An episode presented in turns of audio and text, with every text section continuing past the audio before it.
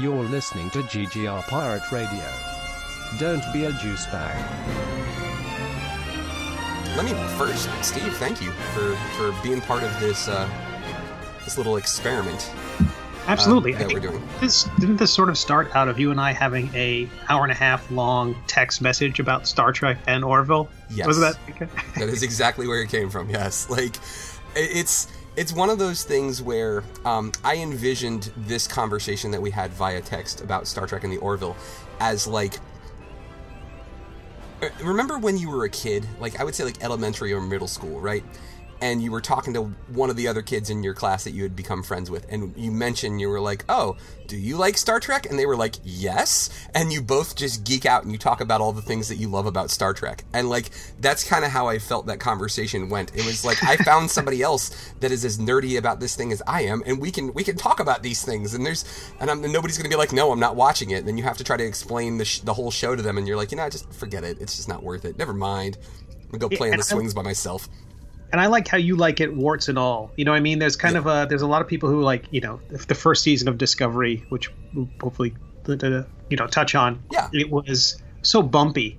A lot of people I know that were just like, no, I'm done. I'm not going to watch this. This isn't Star Trek. You know, they had a real immediate visceral reaction to it, but it's like you know Yeah. I'm I'm sort of like, you know, I, I, I like Star Trek despite you know the if you, these are people who love the first series, the original series, Yeah. and stomach Kirk vamping it up as a woman in you know Shatner acting as a female captain in the last episode of the show. you know, it's like there's such cheesiness and such terribleness in the original series. Yeah.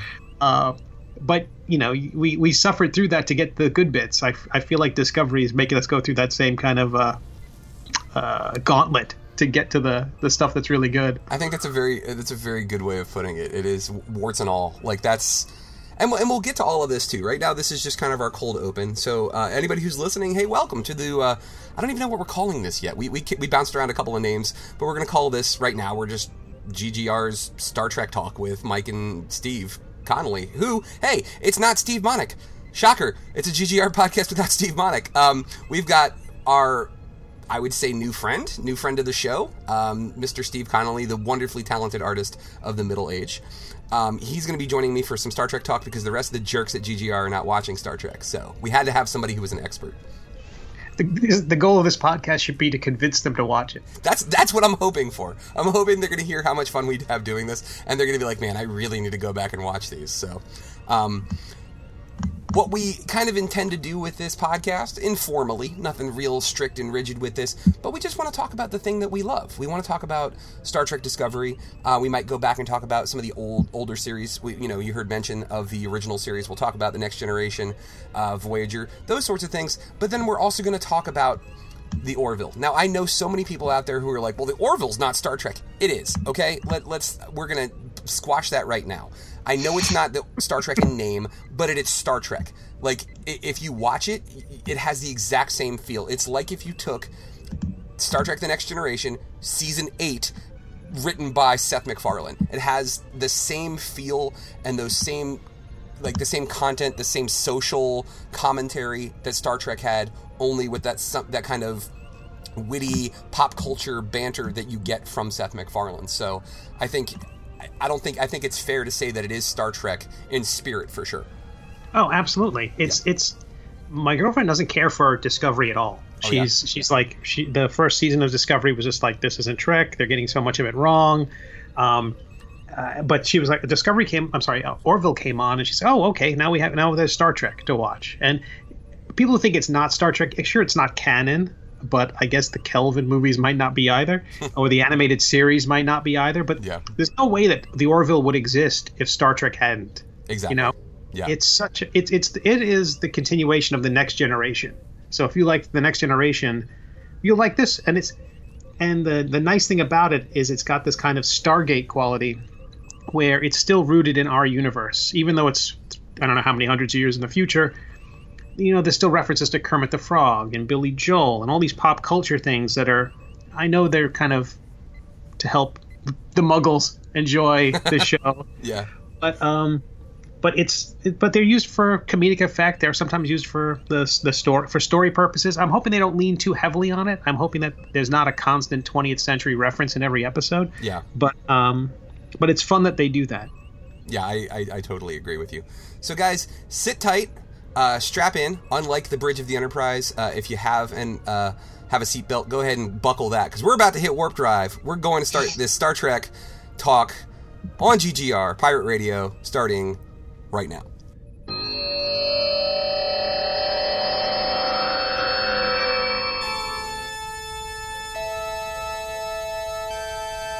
This is called Pirate Radio.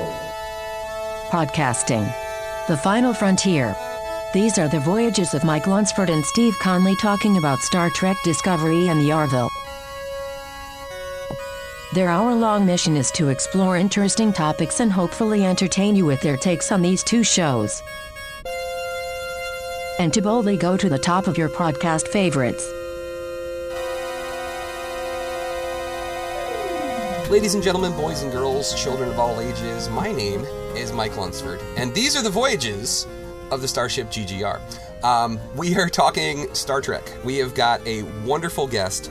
Uh, he's going to be the co host of this show. Uh, he's a very talented artist. You've heard him on the airwaves here of GGR Pirate Radio before. Uh, his name is Steve Conley. Hey there. Uh, and again, Steve, thank you so much for, for joining me in this adventure to boldly go where nerds have traveled many, many, many times in talking about Star Trek and the Orville. Um, I want to jump right into this right now. And the reason why we're doing both of these, why is there not just a Star Trek podcast? Why is there not a separate Orville podcast? In my opinion, and I've, I've written this in the annals of GGR before, which, if you're unfamiliar, it's greatgeekrefuge.com. Take a look at it. Lots of great articles, lots of great other podcasts. But I've, I've written that these two shows, the Orville and Star Trek Discovery specifically, because of when they both released, when they both came out, they're inexplicably tied together because they're both science fiction shows. They're both based on Star Trek. And with them coming out simultaneously, they're just, they're always going to be compared to each other. There, there's no avoiding it. Um, and that's why I wanted to talk about them simultaneously because I feel like they are connected to each other in a lot of different ways. Um, is it is it something just to kind of start start this off with this? Do you feel that that's fair? Do you feel feel it's fair that these are always going to be compared to each other, or do you have to separate them in your mind and say, okay, these are two completely different shows; they have nothing to do with each other? No, I think it's fair to compare them. I mean, the, the there's so many, there's so much crossover with cast and crew um, uh, between Star Trek and Discovery. I'm sorry, excuse me, starting Discovery and with uh, the Orville. Um, that I think it's fair to compare them, and they're all descendants of the original series and Next Generation. Um, so um, it's hard to. I don't think you could disentangle them. I mean, I, I, so I think you're absolutely right. I think it's absolutely fair to compare these two, um, and because it's also we're comparing them in the context of the original series and the Next Generation. I mean, I, will definitely, I, I kind of try to enjoy them on their own merits, but it's hard to not place them in the context of Star Trek because they're both descendants. Yeah, I think that's it. Yeah, they're they you the the DNA is there. Like it's like they're cousins basically. Yeah, like, absolutely. Yeah. yeah. Um, let's start with we'll start with Discovery. Um, because alphabetically it's first. Um, we'll start with Discovery and then we'll go into the Orville. Just to, just a kind of a quick your your quick thoughts on season one of uh, of Discovery. Um, it didn't get the best reviews, but they weren't horrible. There was a lot of mixed reviews from from the fandom, um, but re- but for the most part, critics seems to like it. What was your take on on season one of Discovery? I thought it was pretty bad. I thought there were one there were nice moments. Um, I, I, felt like we, you talked a little bit about the um, um, the, the the episodic nature of it that they mm-hmm. these weren't standalone episodes, but this was one long continuing arc, and I kind of felt like that was maybe CBS not. Uh, you know, it, this is really their first big push into streaming. I know they've got some uh, another drama, but um, I, I think the this was clearly the big budget uh, thing they've put a lot of effort into to, to kick off their streaming service. Yeah.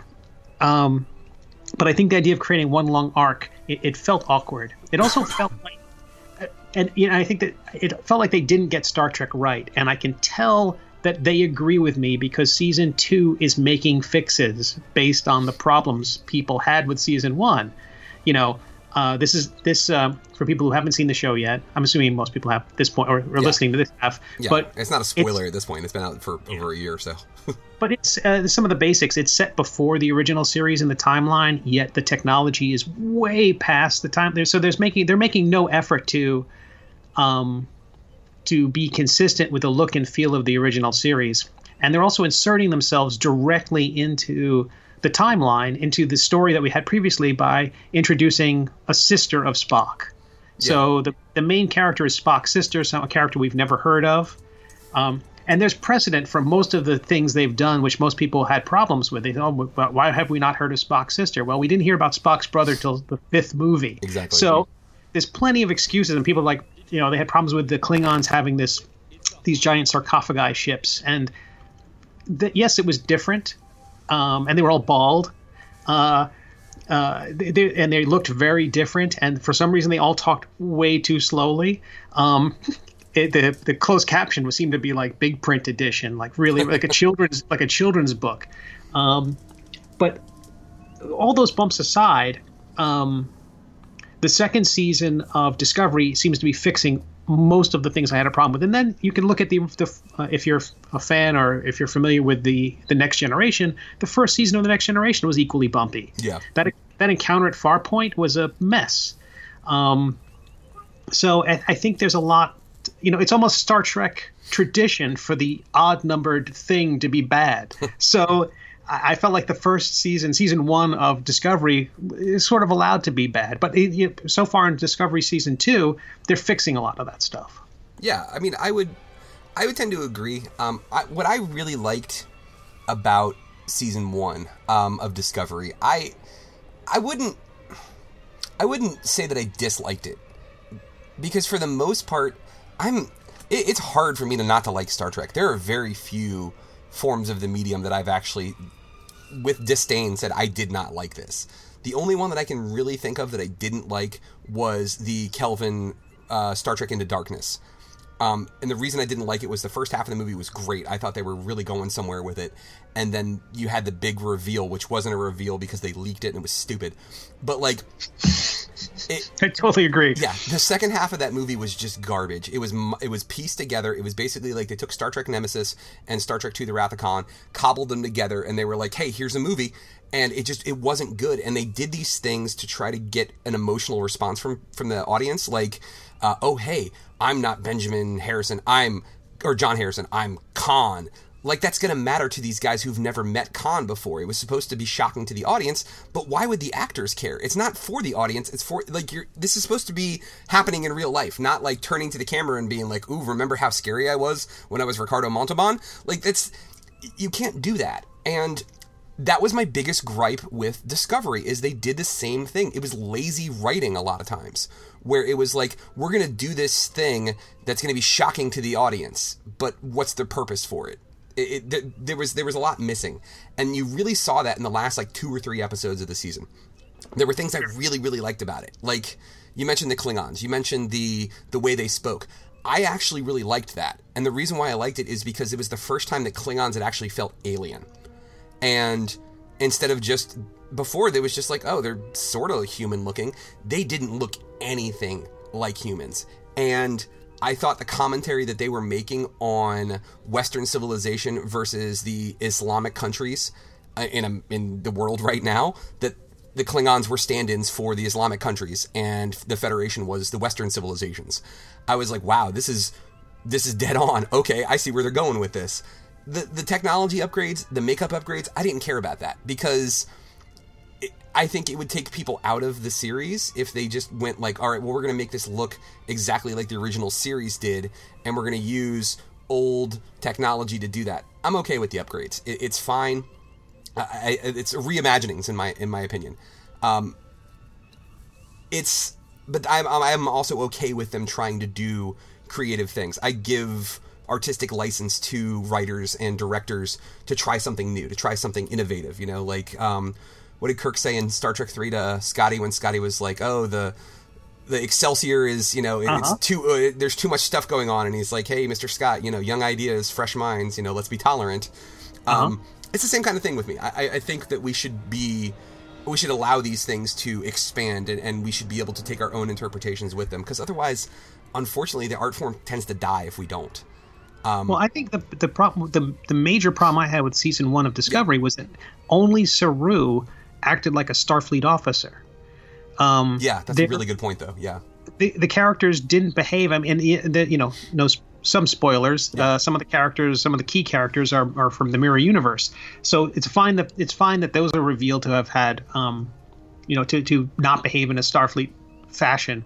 But uh, so many other characters just did not seem like Starfleet material. They all act like Barclay from uh, from the Next Generation. They're all That's We- that's that's funny. I, I literally said to somebody earlier, I was like, um, that uh, that Tilly it must be like a an ancestor of uh, Lieutenant Barclay because they have that same awkward demeanor and yeah, that's exactly they're like Barclay.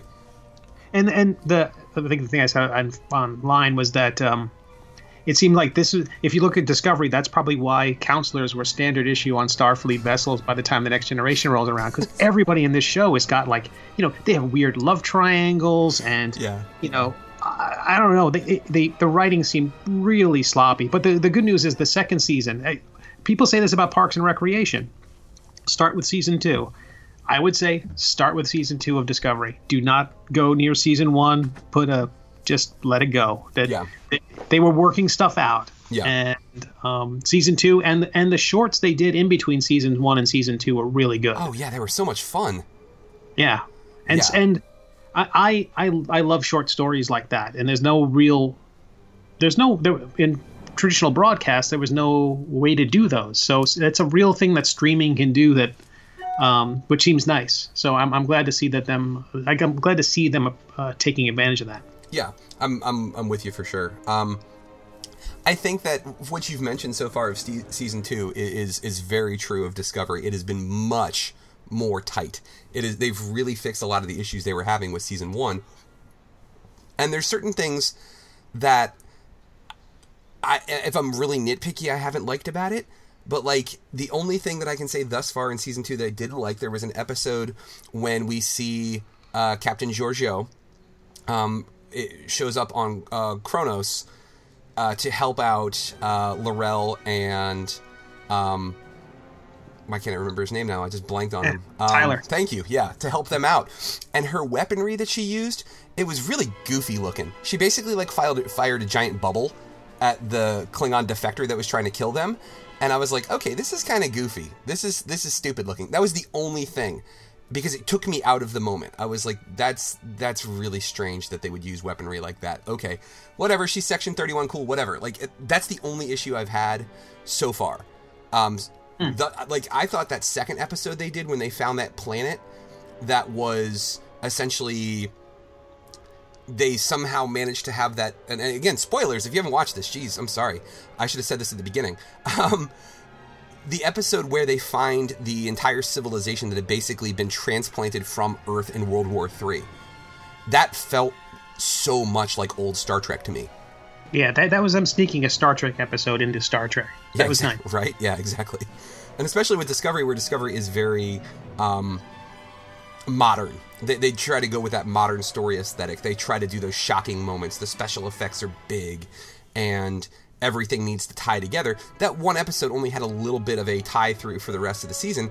It, it almost felt like a standalone episode and that's kind of what i liked about it. Um, Yeah, yeah, and they actually had a moral dilemma, and they had characters who were right on both sides and wrong on both sides, and they had you know, no clear, uh, easy solution, and it was wonderful. It was a it was a it was a wonderful uh, episode of Star Trek. They- I think any any one of the previous incarnations of Trek would have been uh, proud to include that among them. Oh, for sure, for sure. Let's um, since we talked about our, our feelings on season one of uh, of Discovery, which, like you said, you were not a not a huge fan of it, but you definitely gave it a, sec- a shot to for a second season. Um, let's talk about the Orville real quick. Um, different show, different setup too. Like you can get this on basic cable, you can get this on Fox. Um, I've been watching it via Hulu because we don't have regular cable anymore. Um, but I enjoy that I can watch an, an episode at a time. I kind of like not having to binge watch stuff. I like that I can watch something and digest it instead of having to take 13 episodes and digest it all at the same time and try to remember anything. Yeah, have me en- too. You have enough time to really get the the guts of the of the story, and you and you catch nuances that you might have missed if you're trying to watch 13 episodes. Yeah, for sure. Um, I, I at first this show I thought this was going in a completely different direction. I really thought that Orville was going to be goofy Seth MacFarlane comedy. And honestly, I didn't mind at first. I was like, okay, cool. I I liked the first few seasons of Family Guy. It was goofy, it was funny. I'm okay with this. And it kind of pivoted. And they don't really do the goofy jokes anymore. They really like as this as the first season went on, they stopped doing that. They cut it short and they really just stayed with the social commentary aspect of it and it essentially it just became Star Trek. And Yeah. I was I was okay with that. Um what was your and and, and I, I enjoyed it. I was really excited that they were doing a second season. I, I was like counting down the days. I was like, I can't wait till this this show um premieres for season two. Um what was your take on the first season of the Orville? Well, first off, I thought it was ballsy as hell to rip off Star Trek so blatantly Yeah, in a, right. on a major network. Yeah. You know, with real funding. I mean, you, you know, you see these fan films that go, have been online. Was, MacFarlane's doing nothing except a really loving and uh, high budget fan Star Trek fan production, and it's it's you know the costumes are reminiscent, the ships are vaguely reminiscent. Um, the villains felt very generic in the first season. Um, uh, but it was definitely there's a you know a semi-military hierarchy. There's in, there's indications of that their economy is very similar to what Star Trek was in the 23rd and 24th centuries, where the you know it's not an economy of uh, of scarcity um, uh, or, or of capitalism. Um, so it's a very interesting. Uh, I don't know. So so very ballsy. So the theme of it, they they haven't said the words prime directive yet. They don't have transporters yet, but everything else is the same. Okay, their ship can land, um, but it's it seems to be in every way Star Trek. Uh, they've got first contact protocols. They've got a chain of command that mirrors them the uh, Navy uh, and uh, and military branches, but it's not military. I don't know. It's it it's really interesting to me, and they have so many people on the cast and crew who are Star Trek alum that I uh, that it would be weird if it didn't have as much Star Trek flavor as it did. So I thought it was ballsy. I mean, they got a holodeck. To me, that was the one that went. That, was like one ripoff too far. Yeah. But on the other hand, what I love about things like The Incredibles was that Brad Bird didn't just do Fantastic Four. He did a new thing that you could say is a Fantastic Four. You know, he- it could have easily been a Fantastic Four movie, but um, but then he would have made changes to the characters that would have made it more appealing to kids, and everyone would have been griping about how you know the Human Torch is now a speedster. You know, there would have been all these weird changes, or the, Yeah. or the Torch is eight years old. There would have been all these, all the changes that he made to tell the story he wanted to tell would have sacrificed the original thing. So I felt like Discovery, Discovery was less like Trek than Orville was. Its spirit was so different. Its format was so different. The the it's got this problem that the J.J. Abrams films have, which is that I feel like the creators are somewhat embarrassed by the property. Like they want to do Star Trek. Actually, no, they want to do science fiction, and they can't do their own thing, but they can license this property or get the permission to do an adaptation, an update of this thing. It'll be easier to sell in theaters. It'll be easy to get all the people who remember it from their childhood to come. So instead of doing something new, they're doing this revamp, this reimagining of something else, and in the, and in so doing, they're throwing out the the the soul of the thing, and I, and that's and that's not and that's not a little thing. I mean, you can change the trappings all you want, and the, I don't mind the technology being tremendously different. But if Starfleet officers aren't acting like Starfleet officers, if those ideals are missing, um, if it looks like they put the this ship in the hands of morons, uh, you know, it just seems like this isn't the best and brightest anymore. It seems like this is just a bunch of reckless people careening through the universe, causing trouble. Yeah. Um, I think it's anyway- that's an I'm excellent sorry. point, though. No, I'm sorry. Sorry to But this, cut you off. this is why our original text message thing took an hour and a half because we were, I was just rambling endlessly. I'm really sorry about that. No, no, don't be sorry. Don't be sorry. You're fine. Um, I, I, I, you put it into perspective for me, really, honestly, by you saying what you said that it, it feels like Star Trek more than Discovery did because it's almost like it was embarrassed by its past. That's that's a really good point and that I'd never really thought of. Um, see, I took it as in another direction because as TV executives tend to do, they look at trends and they it's all analytics to them. It's all numbers. And they looked at Star Trek as a whole and they said, "Okay, we had Star Trek The Next Generation. Then we were like, this is so successful. Let's do another series. In fact, let's do a second series and let's put them on simultaneously. So at one point, you had Star Trek The Next Generation, you had um, Deep Space Nine, and then you had Deep Space Nine and Voyager. Like there were crossovers where these were both on at the same time. And it became formulaic to a certain degree. I, I personally loved Voyager. Voyager was a great series, in my opinion. But it got to a point where there were episodes that were very stale. You were like, I've seen this before. This is the same episode that they did in Star Trek The Next Generation. This is Sure. the same episode that they did in Deep Space Nine. And then they did Enterprise, and Enterprise was essentially a carbon copy of all of them mashed together. It was like, let's do an episode like the original series. Let's do an episode like Next Generation. And it, it just didn't grab the fan base for whatever reason it was. I, I honestly I think a lot of it had to do with bad timing. The show premiered like right around the same time as 9/11 happened, so that took a lot of people out of television for a while. Um, but also too, I think it got stale, and Discovery is a direct response to that. It is a we need to do something different. And we needed to be fresh. We needed to be different. It's the same thing you saw with the Kelvin universe.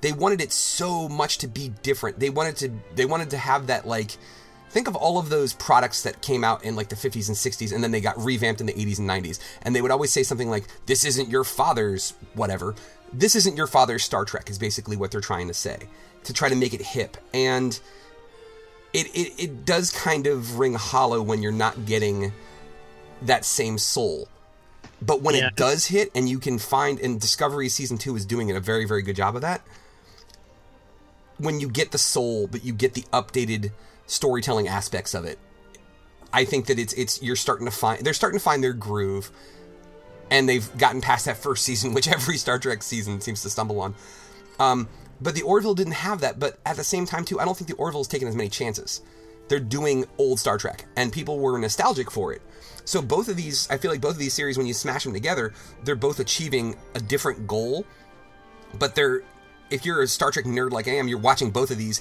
and you're getting your fix one way or the other. With with Discovery, you're getting a new updated storytelling aesthetic with some of the old stuff, you know, some some nice nods to the original series. Um, with Orville, you're getting that familiar, serialized, next generation style of story, but with some different things in in, in it and a different a different mindset. Because um, I, again, I, I personally like Seth MacFarlane. I know a lot of people don't. I really like his grasp on pop culture. He really gets what's going on in society and has done a really good job of taking that mirror and turning it back into these episodes and seeing some really hard hitting things in our society right now and putting them into the Orville. So I, I see Yeah. both I see both sides of it. And that's the problem is I, I can't I waffle back and forth on this all the time. So Yeah, I totally agree. I, I think that Orville is kind of eating Discovery's lunch. I Yeah. feel like that there was I, people were tired, uh, especially of Enterprise. But although, although you know people were tired of Voyager, but it went seven seasons, right? Yeah. it went it went the full distance. Um, I think Enterprise and Discovery, for some reason, have fallen into this weird trap of trying to be before the original series. I think they felt like, okay, we've gone as far as we can at the end of Disco- I'm sorry, of uh, Voyager. We've covered the entire universe. We know what everything is, and we're kind of done. You know, they know which sections of space are done and all this. So I think maybe they felt like we've mapped everything out, and there's no place left to go. So let's go before. Um, I feel like that's a big mistake to set a science fiction f- story in the past of a future that we already know. Yeah. You know what I mean? It's so anticlimactic. You know which ships are going to survive. Um, you know, I think there are things that we. Um, Discovery's doing some things that are very interesting. Introduction of Captain Pike is interesting because that's a character we really haven't seen. Um, uh, you know, he, we've seen him a handful of times in um, the movies and in um, you know the Cage episode of the original series and uh, in the pilot um, or the unaired pilot. Um, so, so I, I love that they were introducing that character, and I love that he's an actual Starfleet captain. He's uh, there's a moment in season two where someone says, you know, there's someone on an alien on the ship who's a member of the crew, and they say, you know, um, why are you protecting an al- uh, you know, an alien? And he's like, no, this is he's one of. He, uh, why are you uh, protecting one of ours? And he says, no, I'm. Pre- uh, Yeah, I know. With, when No, you're, ta- you're talking about when he's- defending uh, when he's defending Yeah. Saru. Yeah, Saru, this is he's one of us. Yeah. he's not one of you. He's one of us. And I felt like that was a very Trek thing to say. Very, uh, uh, you know, uh, intelligent, well thought out. Um, I don't. I, I, Orville is also really interesting because it uh, it's got MacFarlane's sense of humor, but it really is. Uh, I, I, for all I know, he tricked Fox into letting him do that show.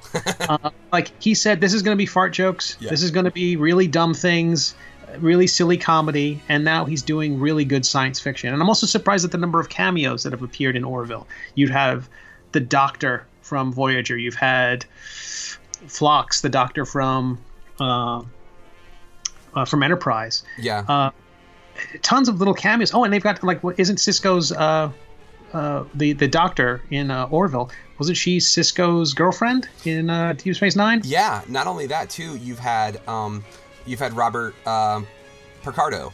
Um, he's shown up. He was um, what's her name's father in the uh, in season two Oh, right. episode. Yeah, like you're getting things like that. Robert Duncan McNeil, who was Lieutenant Tom Paris, he's directed episodes of the Orville. Yeah, I saw that. And Yeah. I uh, did LeVar Burton direct one as well. I believe so. I know that we've seen Frakes in there. Um, Yeah.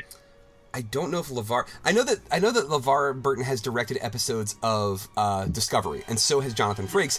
That's what's interesting to me is that Frakes is double dipping. Like he's doing both um, Orville and he's doing Discovery, and I think that's kind of cool.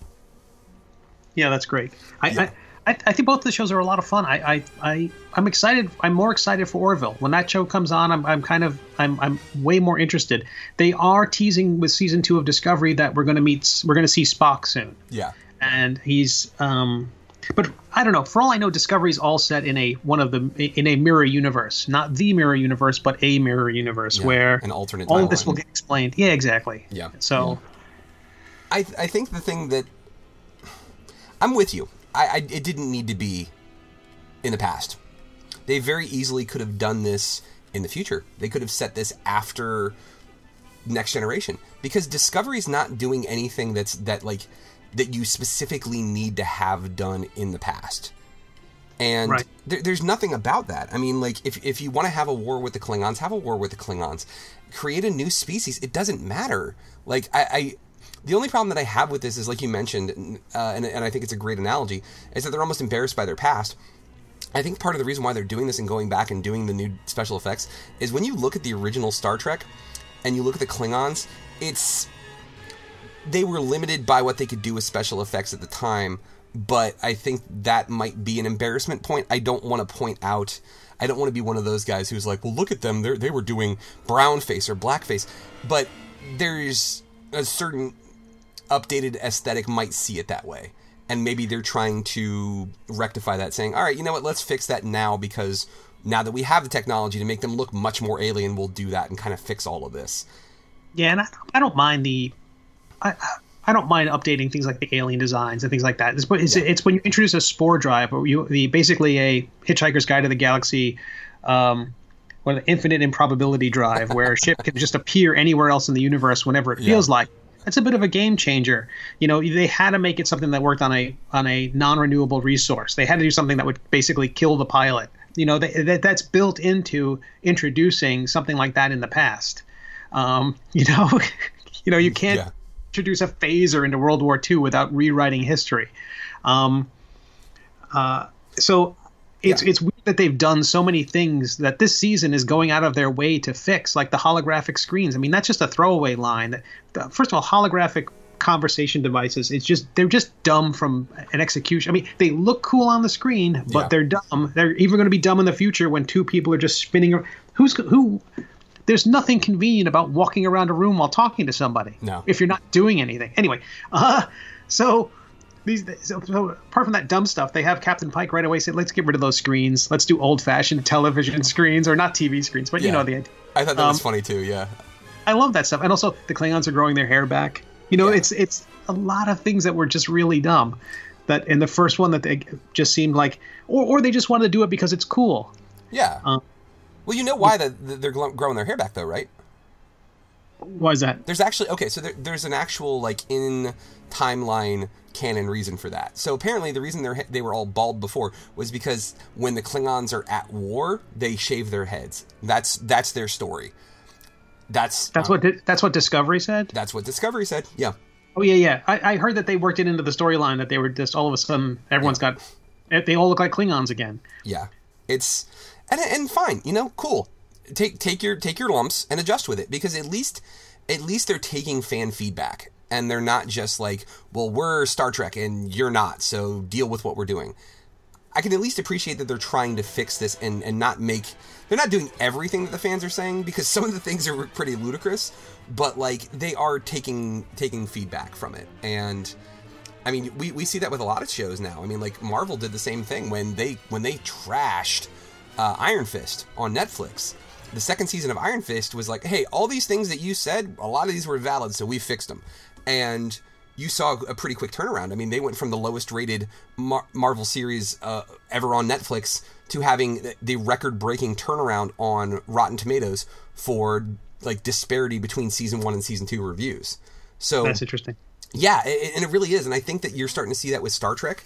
Um, you saw that with the Orville as well, because there was a lot of people that were talking about uh, season one's reviews, like the fan reviews from Orville for season one were incredible. Like they were like in the 90s, and the um, critics' reviews were very very low. We're talking like 13 percent, and they were trying to figure out what the disparity was. But right now, as we are reading, as of posting this episode, um, the season two reviews are much, much, much higher from the reviewers and also from the fans too. So I'm not sure what changed, but it, it seems maybe the disparity is not there anymore. Maybe, I, and honestly, I think to your point, like he tricked Fox into, you know, hey, I'm going to do a dick and fart jokes space show, and then got got rid of that after like four or five episodes.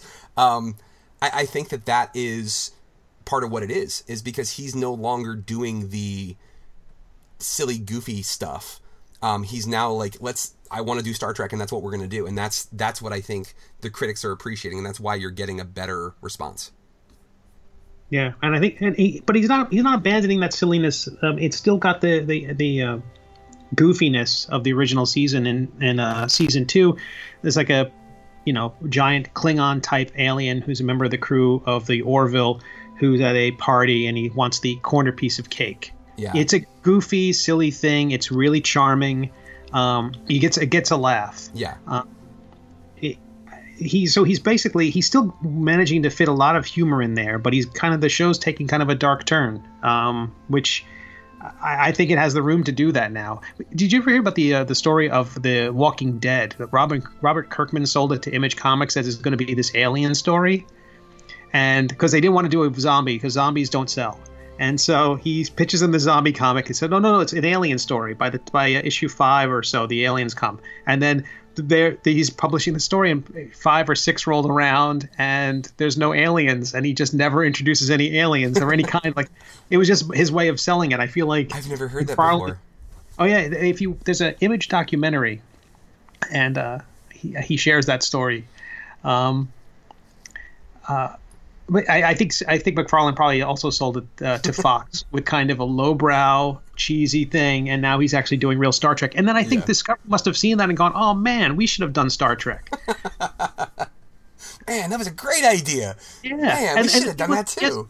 and we might have been tired of it by the time Enterprise and Enterprise might have had the worst opening song in the history of television. Oh god, But- it was horrible. but the music the but discovery's music is amazing the Yeah. opening credits i would listen to an hour long version of that Yeah. um, but uh, the idea of if people were tired of enterprise back in the day and they were getting tired of voyager and we kind of that had run its course it's been many years you know it's time clearly people are hungry for that kind of story again i mean if if law and order can keep going star trek can keep going I'm I'm with you. Yeah, I, I totally agree. Um, I wanted to talk about something that you had mentioned before, um, and kind of go back to this with with Discovery. Um, it's a gripe that a lot of people are, are having is a lot of these officers don't act like what we've seen from Starfleet officers before. Now, I'm not excusing it.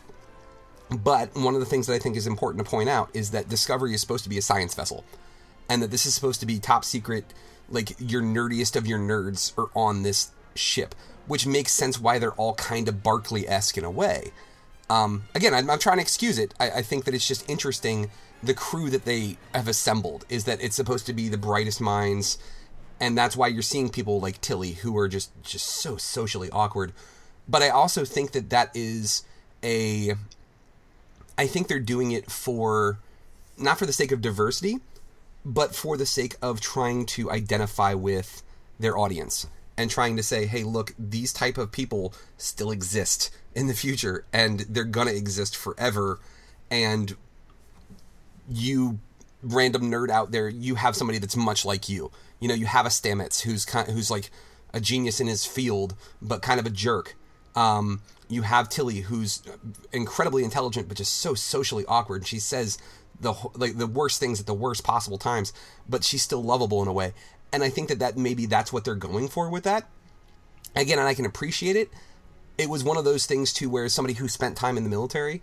I know a lot of people really didn't like Lorca, but man, I loved him because he reminded me of so many officers I knew who was Right. kind of a dick, but he was going to get you. He was going to get you home safe. You know, Yeah. You, and you I- I and you could that was believe in him. I thought that was solid because he felt like a wartime captain. He did, yeah. And, and I thought, and I kind of excused it for that reason for him. But the rest of the crew, um, I do like that it feels more inclusive. Um, people are people knock. I don't know. People seem to be knocking diversity right and left, or anything that's I don't know, not homogenous. Um, I feel like having different physical body types. I like the idea that in the future it's not just all mesomorphs. You know what I mean? Yeah, exactly. it's yeah. like- you have uh, people of varying body types. It doesn't seem that alien a concept or that weird a concept. Um, especially given that the uh, that the male crew has had the flexibility of being a bit rounder than uh, than one would like. You know, than one you know the. So I, I don't know the idea of Tilly being on the crew and her having a, a thicker frame. I think she's you know she's lovely and she's a great character. I think she's a solid character. But you're right in the context of being a scientist. The same thing with Stamets and. Uh, Yeah. But those are the only two scientists on the ship. Yeah. I think they have introduced a lot of them on the science vessel. Yeah. Uh, oh, except- you know, except for uh, Michael. Um, you know, she's, um, you know, the science officer on a science vessel, so she's got a lot of weight on her shoulders. But the whole idea of her being a traitor and then you know brought back on the you know getting her commission back in the middle of wartime with the, and and oh my goodness that tribunal in the first season which was out of krypton like from the Yeah, right. It was terrible poorly lit. That wasn't like oh, justice in the daylight. That wasn't the that wasn't a federation No. hearing room. That was the weirdest darkest dungeon scene. It, it, it didn't even fit at all. It was a it, travesty. Just horrible. Yeah. ugh. I'm glad that you made that Star the the Superman joke because I made the exact same joke. I was Oh, really? yeah. A friend of mine and I were watching it simultaneously, and I was like, "Oh man, she's gonna be get, she's gonna get stuck in the Phantom Zone," and like that's exactly what it felt like. Like it was Yeah. It didn't feel like Star Trek at all. Like someone turned the lights on. yeah, exactly. Yeah, it was yeah. I was, Federation would pay their power bill. Um, but yeah, no, that's a really good point. It, it, it's Burnham is an interesting character. She, the, the Sonequa Martin Green is, is an incredible actress. I'm very happy with her, but like, that's one thing I've noticed about this series compared to the other ones. The drama level is turned up to 11 with all of these characters. It, it just seems like there's so much drama with her. There's so many different things. It's it's the thing with Spock. It's the thing with Tyler. It's the thing with Georgiou. It- It's like there's there's so many different pieces of her past that are like just it, it- it's too complicated. I mean, and that that's honestly that's fine though because it makes for dynamic characters. It makes for interesting storylines, and you don't know what's going to happen next with it. But at the same time, too, it, it does feel, pardon the pun, a little alien for Star Trek to have so many characters that are your main heroes as flawed. Right. Absolutely. And also, it's, it's weird. She's a weird character in that she is clearly uh, the writer's favorite. Yeah, right. She gets nothing wrong. Um, she could be a traitor, but be right about it. She's the one who, like Gibbs from NCIS, he's always right, no matter what the situation is. Dad's entering the room and they're right. It's uh, and she's got that same thing going on. So the the cool thing about it is that well, the cool thing about season two is that in with her reporting to Pike, Pike is right in a different way, and he's able to give his crew latitude to make uh, to be right. You know, he gives him he, he gives him the latitude to prove him wrong. Um, and it feels very much like a he feels like a good leader and the first captain we've seen in Discovery that felt like a a Starfleet captain and not Yeah. you know and truly he's the, only one we've seen uh, no spoilers Yeah, right. but but she's she's too much like that that forced conflict of you know every situation. She's got to be she's best friends with Tilly for some unknown reason. She's in love with Tyler for some unknown reason. She's there all these things are for some unknown reason. Uh, she doesn't behave like a Vulcan a- that often. She she uh, except when it su- serves the plot uh, or to get themselves out of a jam. Um, but but but again, I think she's she's a solid character, and season two does a much better job with her. Again, if you, I feel terrible uh, ragging on season one, except for the that tribunal scene that that Yeah. deserves condemnation. That's a that's that's a uh, ah. Anyway, um, but season two and the, the actors are all fine actors, but there's only so much they can do, especially when they're staring at a green screen. I mean, I don't you know that ridiculous tardigrade for season one. That's a whole other ridiculous, terrible. People shouldn't be anywhere near a keyboard to be allowed to write that stuff. Um, See, I, I, I respectfully disagree. I, I thought the thing with the tardigrade was was interesting. I thought it was, and and this okay. The spore drive thing is the the only thing that, that I have an issue with is they have to find some way to obliterate the spore drive before Star Trek, the original series starts because there's no mention of that at all. Like it, it just there there has to be a reason why that thing no longer exists. And honestly, I thought they were going towards that in season two Right. when that weird parasite thing shows up and is like, y- you guys are screwing up the um, mycelial network. And I thought that we were going to find out that basically, like, by them traveling through the mycelial network, they're destroying it. And then that would have been like, oh, there's your out. Okay, so they can't use it anymore. But it, then they used it for a very Star Trek reason. And Right. it, it's to resurrect a, a dead character, which a lot of people have issues with. They're like, oh, when someone's dead, they should be dead. But Star Trek has a long history of that. And I Yeah, thought. this goes that goes to the idea of them fixing this dumb things they did in season one. Yeah. that was it. It's like one. Uh, a lot of these episodes are. This is the episode where uh, where we undo that huge mistake, Yeah. and bringing that doctor back was a, a huge mistake. Well, I mean, do not bringing him back, but killing him off was a huge mistake for no reason whatsoever. Yeah, other than to show that Tyler was, you know, a uh, a sleeper agent. Yeah, and to show that the doctor has no sense of quarantine, or you know, it's just it's just this bad. It was it was forced conflict, one forced conflict onto another. So people would just try to get a gasp out of the audience. So something bad happened to you. I don't need you to keep. You're you're good. You look good, right? Like you you just need to shave or something. Nah, you're good. You're fine. I don't need to quarantine you. Don't worry about it. Mm-hmm. Jesus. You get very very not Star Trek. Yeah, I agreed. Agreed. Um, I've really enjoyed um, the second season of the Orville. I want to talk about this because, and we'll kind of end on this because we, we got a few more minutes here, and then we'll we'll go ahead and wrap it up. We don't want to uh, yammer on for too long, um, but Orville season two has, in my opinion, has been dynamite so far. I, I have the only issue the the only episode that I had an issue with was, and let me see if I can find the one that it was. Uh, where did she leave? The one where we lost um what's her name? She left and went back to her home planet because she lost all of her powers. Oh, Alara. Okay. Yeah. When Alara left the show. That was the only one I didn't like. And the only reason I didn't like that one is because I actually found out accidentally about the backstory behind it. It turns out that Seth MacFarlane was dating the girl who plays Alara, uh, Halston Sage. She's also like 25 years his, his junior, but we're not going to get into that. Uh, but they broke up, and she didn't want to be on the show anymore. And I, I thought that it was an interesting way of writing her off.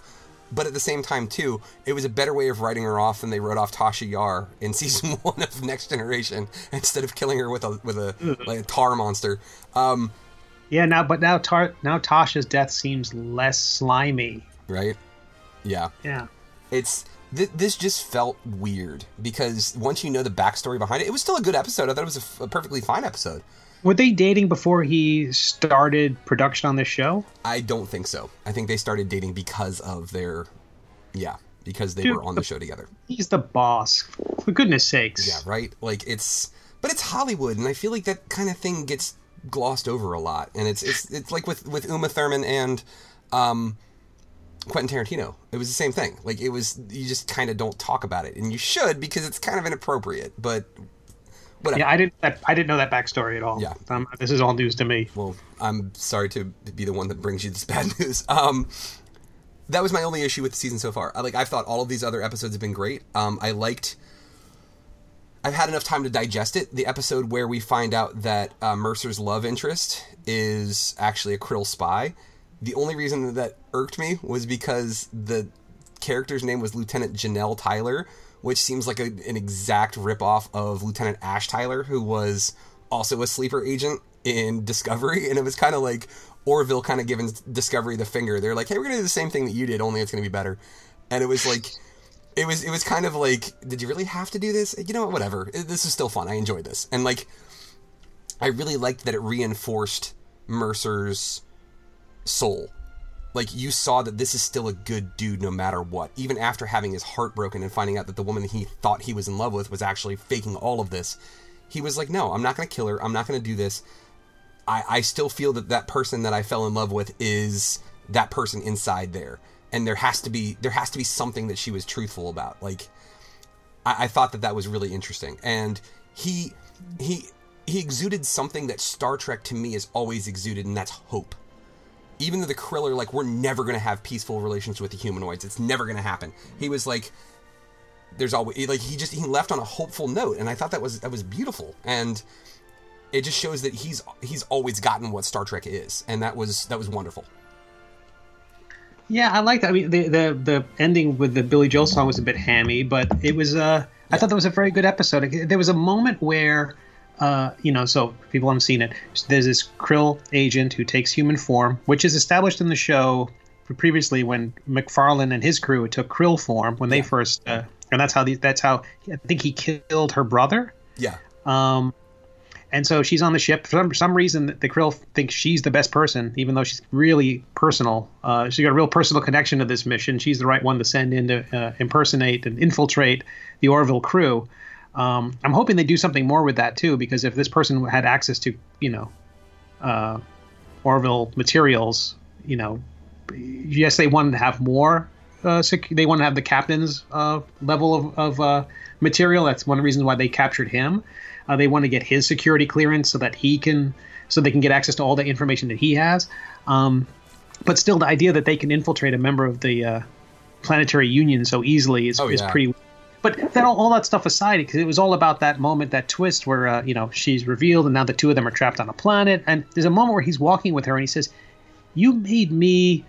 Uh, what does he say? Like a grilled cheese sandwiches. You made me a grilled cheese sandwich, something like that. Like this this alien who's impersonating his girlfriend has cooked for him. Because when this when the the show starts off, the two of them are like watching a movie together. yeah, It's very uh, it's very interesting that he's he's he really goes out of his way to make these things relatable.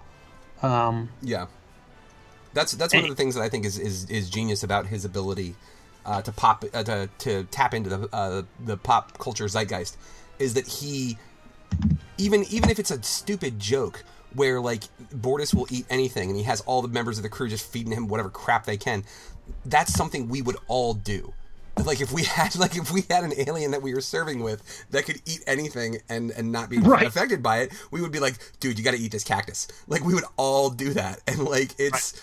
it- And like even like the uh, like Lamar when Lamar before he becomes the um the chief engineer when he was one of the um one of the navigators he was like yeah the last captain let us have soda on the uh, on the bridge can we have soda on the bridge too is that cool like that that's such a that's such a military thing too because like sometimes you have officers who are going to be by the book and you want to know you're like hey listen last commander was cool with it like it was it was just a very like it was a very relatable moment and he just does a just a brilliant job of that yeah, that's great. I think that's that's the, probably the show's strength. Yeah, Is, I but but although no, I take it back now. Now it's the writing. yeah Now it's the um, you know, it's the actually giving us episodes that uh, giving us Star Trek in a way that Discovery isn't. I hope people check it out.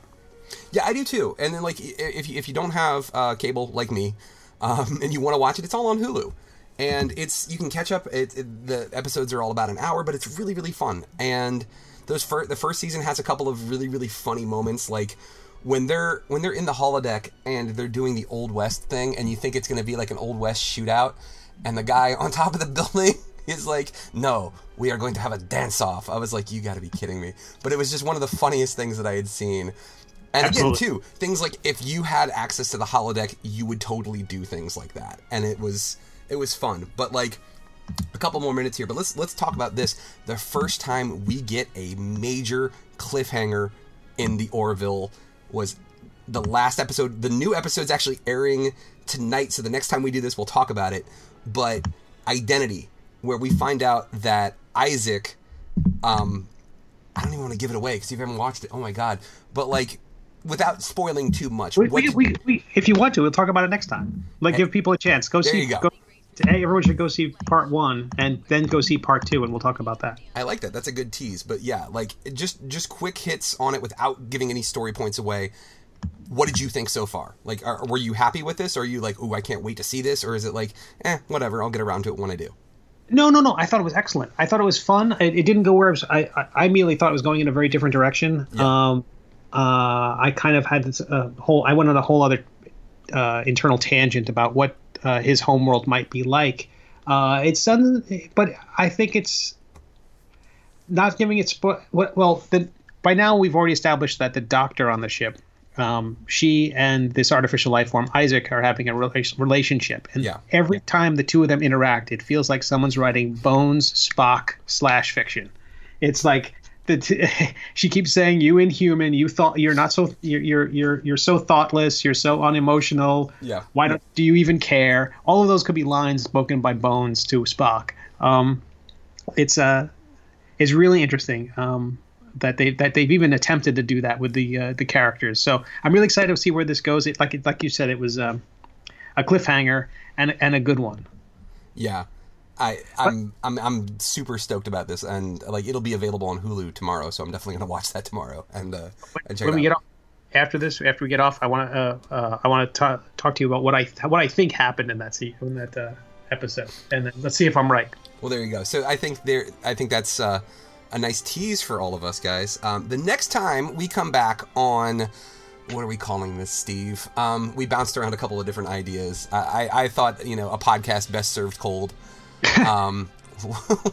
Uh, I um oh wait wait wait wait um is, how about something with the Orions? Weren't they pirates? Um, yeah, the, maybe there's something connected with the uh, pirate radio, Orion pirate radio, or uh, something. Uh, I don't know. we will will we'll figure up, it out. We will come up with something. Yeah, It- we will. We will definitely come up with something, guys. It might just be something generic, where it's GGR or Trek Talk or something like that. I don't know. We'll see. Either way, if you have a good idea, let us know. Shoot us a message uh, on Facebook, on Instagram, on Twitter. We're all over the place. Uh, we are always happy to hear from our fans and listeners. Um, but Steve, real quick, um, when you're not doing podcasts talking about Star Trek, um, tell us a little bit about your book. So anybody listening to this for the first time and has never heard of Steve uh, Steve Conley, what is it that you do, and why is it so awesome? It is uh, what I do is I do a webcomic called The Middle Age, and if you go to middleagecomic.com or patreon.com slash Steve Conley, you'll see my webcomic. It's a it's a bi-weekly webcomic supported by crowdfunding about a knight who's on a quest to rescue his love from dragons. And uh, it is a really dumb, silly thing that I write and draw. Has been going on for about two and a half years. It's been lucky enough to get some award nominations, so I've been lucky to to lose some awards. Um, and uh, again, it's at middleagecomic.com. Yeah, and, and don't sell yourself short, man. It is incredibly entertaining. I, I enjoy every panel that I read. It's it's always fun. the comedy is it, there's a there's a certain wryness to it that I really appreciate. It's not over the over the top, beating people over the head. But then you also get that too. Like it's you you are diverse in your comedic styling with this book, and the art is just on point. Like it is it's clean. That's the the best way I can describe it. Like everything is precise, and I and I just I love every time I see an update, I'm like, great, oh, there's more. Okay, cool, I get to read more. And it's just always exciting. So don't sell yourself short, man. I think you're doing a great job. You're very kind. Of course. Well, I try. Um, I try to. I don't, I don't want to. I don't want to sell it too. I don't want to uh, build it up, and then people go and they go, ugh. Yeah. I want them to think this. I want them to think ugh, and then go check it out and go, oh, no, not so bad. It's like when you get a, like a, a CD from your friend's band, or you, they, they say, hey, here's my uh, MySpace link, and you're like, you trepidatiously click the link to go, oh no, how bad is this? I want gonna- this to be. I'm not gonna be able to look him in the eye anymore. Uh-huh, I want this to be the moment where you go, oh, not bad.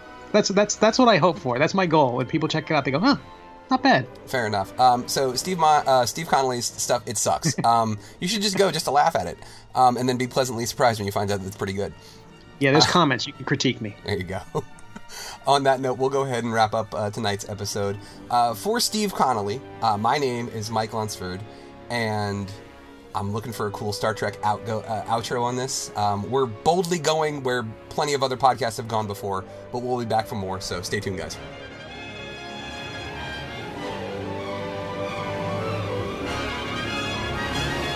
Thank you for listening to GGR Pirate Radio. Make sure you check out our website, greatgeekrefuge.com, for more podcasts and our awesome articles.